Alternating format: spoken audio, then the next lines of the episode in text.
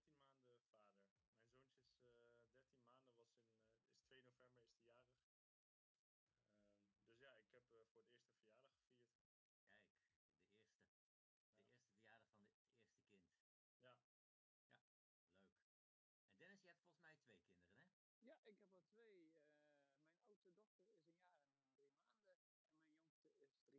Die zijn allebei op 18 september jarig. Op de dag precies.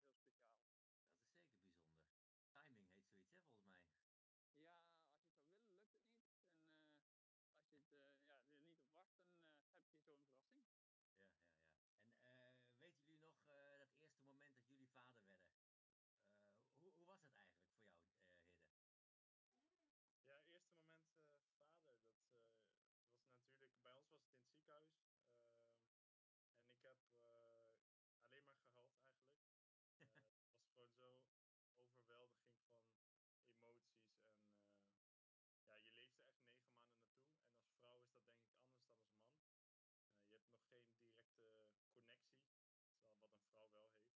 Hoe was het eigenlijk voor jou, Hidde? Ja, het eerste moment vader, dat was natuurlijk... Bij ons was het in het ziekenhuis. En ik heb alleen maar gehuild eigenlijk. Het was gewoon zo overweldiging van emoties en...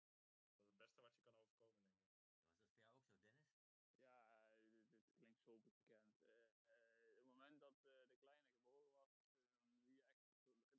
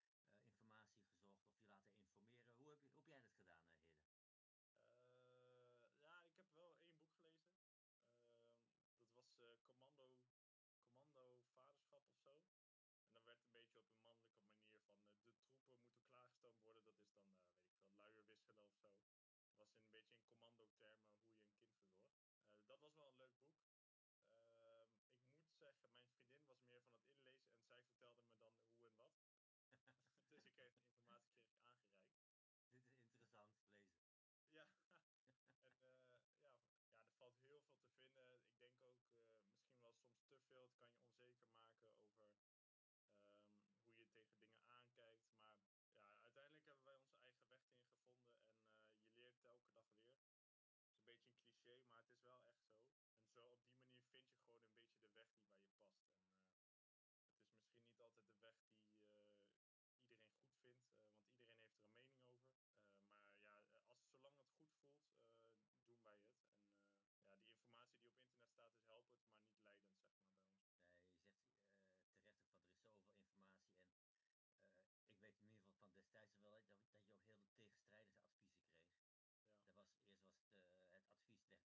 terwijl wat een vrouw wel heeft. Dus vanaf dan begint eigenlijk de bandopbouw. En ja, in het begin, mijn vriendin heeft aan borstvoeding gedaan. Dus dan ben je alsnog een soort tweede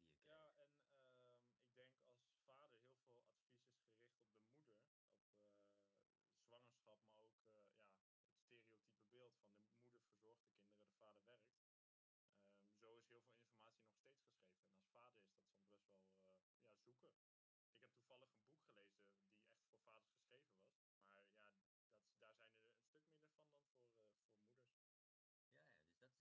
moment dat de kleine geboren was, dan zie je echt de kleine dingen in je hand. Als man, je ziet wel de buik van je vrouw groeien, maar dat is toch anders. En in één keer heb je de kleine vast.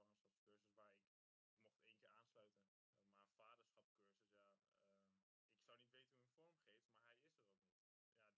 En destijds haalde ik informatie uit boeken. Maar dat is bij jullie denk ik wel wat anders. Met alle informatiestromen die er zijn via internet. Hoe hebben jullie dat gedaan? Hebben jullie vooraf helemaal ingelezen en van alles gezocht en informatie gezocht? Of je laten informeren? Hoe heb jij dat gedaan, Hidde? Ja, ik heb wel 1 boek gelezen. Dat was Commando vaderschap of zo. En dan werd een beetje op een mannelijke manier van de troepen moeten klaargestoomd worden. Dat is dan, weet ik veel, luier wisselen of zo. Was een beetje in commando-termen hoe je een kind verloor. Dat was wel een leuk boek. Ik moet zeggen, mijn vriendin was meer van het inlezen en zij vertelde me dan hoe en wat. Dus ik kreeg informatie aangereikt. Dit is interessant, lezen. Ja, en er valt heel veel te vinden. Ik denk ook misschien wel soms te veel. Het kan je onzeker maken over hoe je tegen dingen aankijkt. Maar ja, uiteindelijk hebben wij onze eigen weg in gevonden. En je leert elke dag weer. Het is een beetje een cliché, maar het is wel echt zo. En zo op die manier vind je gewoon een beetje de weg die bij je past. En het is misschien niet altijd de weg die... iedereen goed vindt, want iedereen heeft er een mening over. Maar ja, zolang het goed voelt, doen wij het. En die informatie die op internet staat is helpend, maar niet leidend, zeg maar, bij ons. Nee, je zegt terecht ook, want er is zoveel informatie. En ik weet in ieder geval van destijds wel dat je ook heel tegenstrijdige adviezen kreeg. Ja. Eerst was het advies, leg het kindje op de rug als ze gaat slapen. Toen moesten we op de zij, met zo'n opgerolde handdoek in de rug. En nou, je werd er helemaal getureluurd van. Alle verschillende adviezen die je krijgt. Ja, en ik denk als vader heel veel advies is gericht op de moeder, op zwangerschap, maar ook het stereotype beeld van de moeder verzorgt de kinderen, de vader werkt. Zo is heel veel informatie nog steeds geschreven. En als vader is dat soms best wel zoeken. Ik heb toevallig een boek gelezen die echt voor vaders geschreven was. Maar ja, daar zijn er een stuk minder van dan voor moeders. Ja, dus dat is nog niet echt met zijn tijd meegegaan. Nou, vind ik niet. Er wordt ook heel veel zwangerschapscursussen. Nou, ik had een zwangerschapscursus, of mijn vriendin had een zwangerschapscursus waar ik mocht 1 keer aansluiten. Maar vaderschapscursus, ik zou niet weten hoe hij vorm geeft, maar hij is er ook niet. Ja, daarin loopt het wel achter, denk ik. Dennis, was dat bij jou anders? Nee, precies hetzelfde. Je merkt gewoon, alles gaat zoeken in informatie. Het is allemaal voornamelijk voor de vrouw geschreven. Ik heb een ander boek gelezen, van Kluun. Ik ben even de voornaam kwijt, of het boektitel kwijt.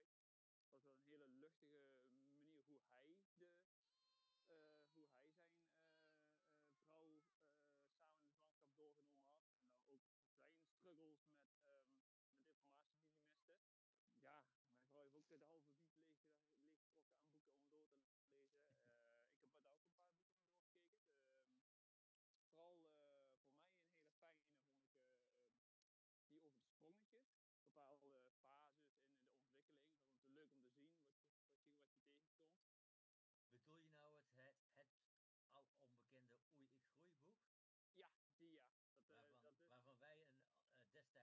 papieren versie hadden, dus echt een boek. Ja.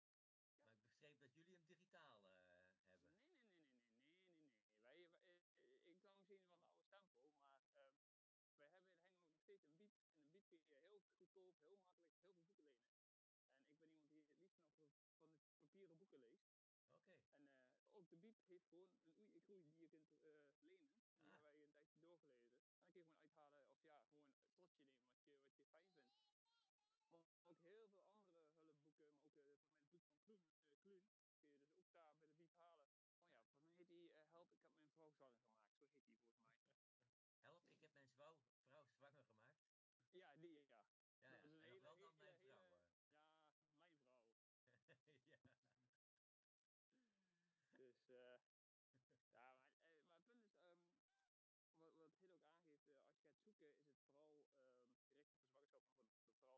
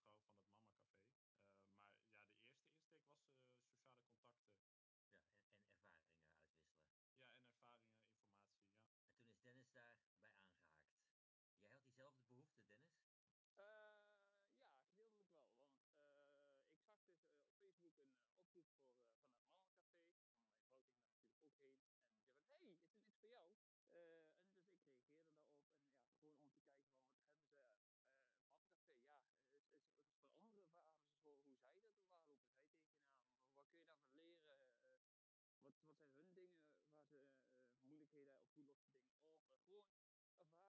naar mijn idee dan weer misschien te mannelijke versie van ja, commando-oorlog variant. Ik heb ook boeken gezien van hoe manage het een baby? En dan gaan ze het uit het bedrijfsleven als managementproduct gaan ze het omschrijven. Dan denk ik van, ik wil gewoon informatie hebben. Ik wil niet als een, ik voel het allemaal dat die boeken een beetje als kinderlijk meer het aanpakken. Zo van, we abstraheren het wel. Ik wil gewoon informatie hebben. Ja. Dat is ook, dit slaat dan te ver door. Te van, kijk mij, grote man zijn, zeg maar. Nou, het is leuk te horen dat het groeiboek nog steeds populair is. Volgens mij kent Hidden hem ook. Ja, dat is een bijbel voor ouders, toch? Ja, bijna wel. Wij hebben hem ook gelezen. Mijn vriendin heeft ook de app. Je hebt ook een goede app tegenwoordig. En wat jullie nu schetsen, hè, van dat er eigenlijk weinig informatie en voor mannen is. Is dat een beetje de aanleiding geweest ook voor het Papacafé? Ja, ook deels. Maar het was vooral in mijn opzicht... Ik heb zeg maar het initiatief genomen en Dennis is er aangeschoven, zeg maar. Ja. Voor mij was het vooral, kijk, ik ben jongvader, ik ben nu 24. Dat is een leeftijd waarbij ik ken niemand van mijn leeftijd die vader is. Dus ik had ook niemand om mee te sparren over wat brengt het vaderschap met zich mee. Ik loop ook tegen dingen aan waarvan ik denk, wat moet ik hiermee? Ja. En dan kan het fijn zijn om met mensen te praten die hetzelfde ervaren. En dat was eigenlijk de eerste insteek van het Papacafé. Mijn vriendin ging dan naar het Mamacafé, dus op die manier ben ik in contact gegaan met de mevrouw van het Mamacafé. Maar ja, de eerste insteek was sociale contacten. Ja, en ervaringen uitwisselen. Ja, en ervaringen, informatie, ja. En toen is Dennis daarbij aangehaakt. Jij had diezelfde behoefte, Dennis? Ja, gedeeltelijk wel, want ik zag dus op Facebook een oproep van het Mannencafé. Mijn vrouw ging daar natuurlijk ook heen en zei van, hey, is er niks voor jou? En dus ik reageerde daarop en ja, gewoon om te kijken van, wat hebben ze? Een Papacafé, ja, het is voor andere vaders, hoe zij dat doen, waar lopen zij tegenaan? Wat kun je daarvan leren? Wat zijn hun dingen, waar ze moeilijkheden of hoe lossen dingen op? Gewoon ervaringen uitwisselen, maar ook gewoon even je hart kunnen luchten en gewoon denken van, hoe pak je dit nou weer aan? En zou ik zo zeggen, boeken helpen je zover zijn handvaten, maar soms is af en toe een vader die een paar jaar verder is, die gewoon praktische dingen heeft, dat is af en toe fijn. En zou ik zeggen, ik ken ook het Mannencafé, daar ben ik ook al een paar keer bij thema's aangeschoven. Ook daar, het Mannencafé is dat de thema's meestal voor het merendeel op mannen gericht zijn. Natuurlijk zijn er ook leuke thema's voor beide, maar het thema voor papa, dat komt niet zo heel vaak voor. Nou, een klein jaar geleden of een jaar geleden hebben jullie daarover contact gehad met Loes. Volgens mij met Ineke van Loes en Marlies van Humanitas. Nu een jaar verder, wat is de stand van zaken nu rondom het Papacafé? Ja, verder hebben we in ieder geval al een aantal bijeenkomsten / voorlichtingen gehad. Het is natuurlijk ook de coronaperiode geweest, hè? Dat is zeker waar. En wij hebben de coronaperiode een beetje aangevlogen als netwerken. Ja. We konden in eerste instantie geen fysieke bijeenkomsten doen. Dus die tijd wilden wij gebruiken om echt bekendheid te genereren. En daarin hebben we wel wat georganiseerd. Je merkt wel dat het heel moeilijk is om vaders te bereiken. Mm-hmm. En dan is de vraag of het bereikt worden. En dat merk je, er komen telkens vaders bij, die zijn betrokken, maar vallen ook weer weg. En dus het is wel echt lastig om een harde kern te vinden die zich wil inzetten voor het Papacafé. En de bijeenkomsten die er geweest zijn, waren die allemaal online of zijn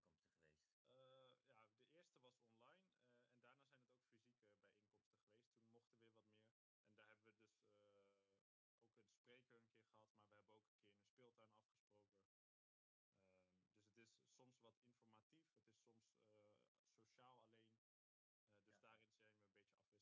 ook fysieke bijeenkomsten geweest? Ja, de eerste was online en daarna zijn het ook fysieke bijeenkomsten geweest.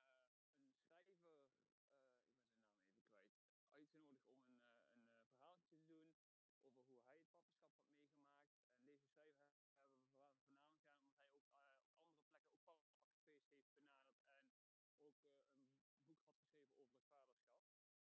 is soms wat informatief, het is soms sociaal alleen. Dus ja, daarin zijn we een beetje afwisselend. Kun je een voorbeeld geven van het informatieve deel wat geweest is? Of wat nog in de planning staat? Ja, even kijken. Een van de informatieve is, we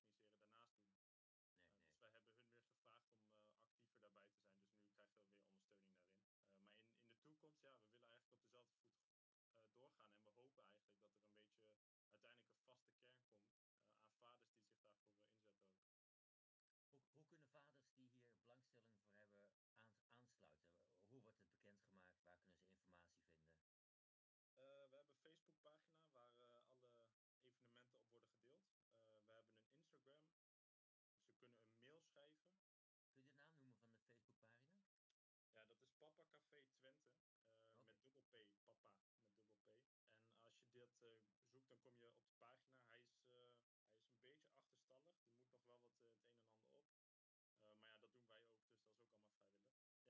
ook papperschapsfeest heeft benaderd en ook een boek had geschreven over het vaderschap.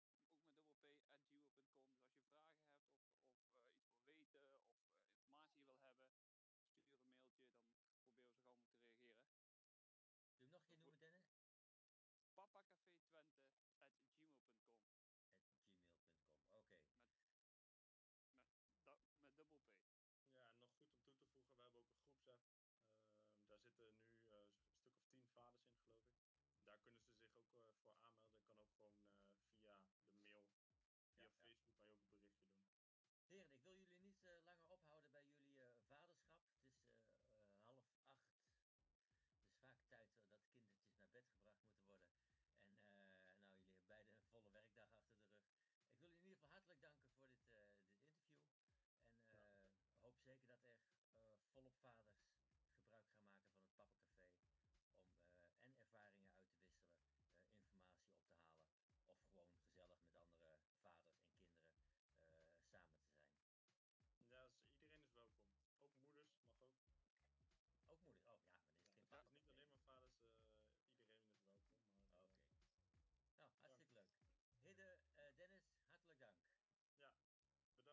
Dankjewel.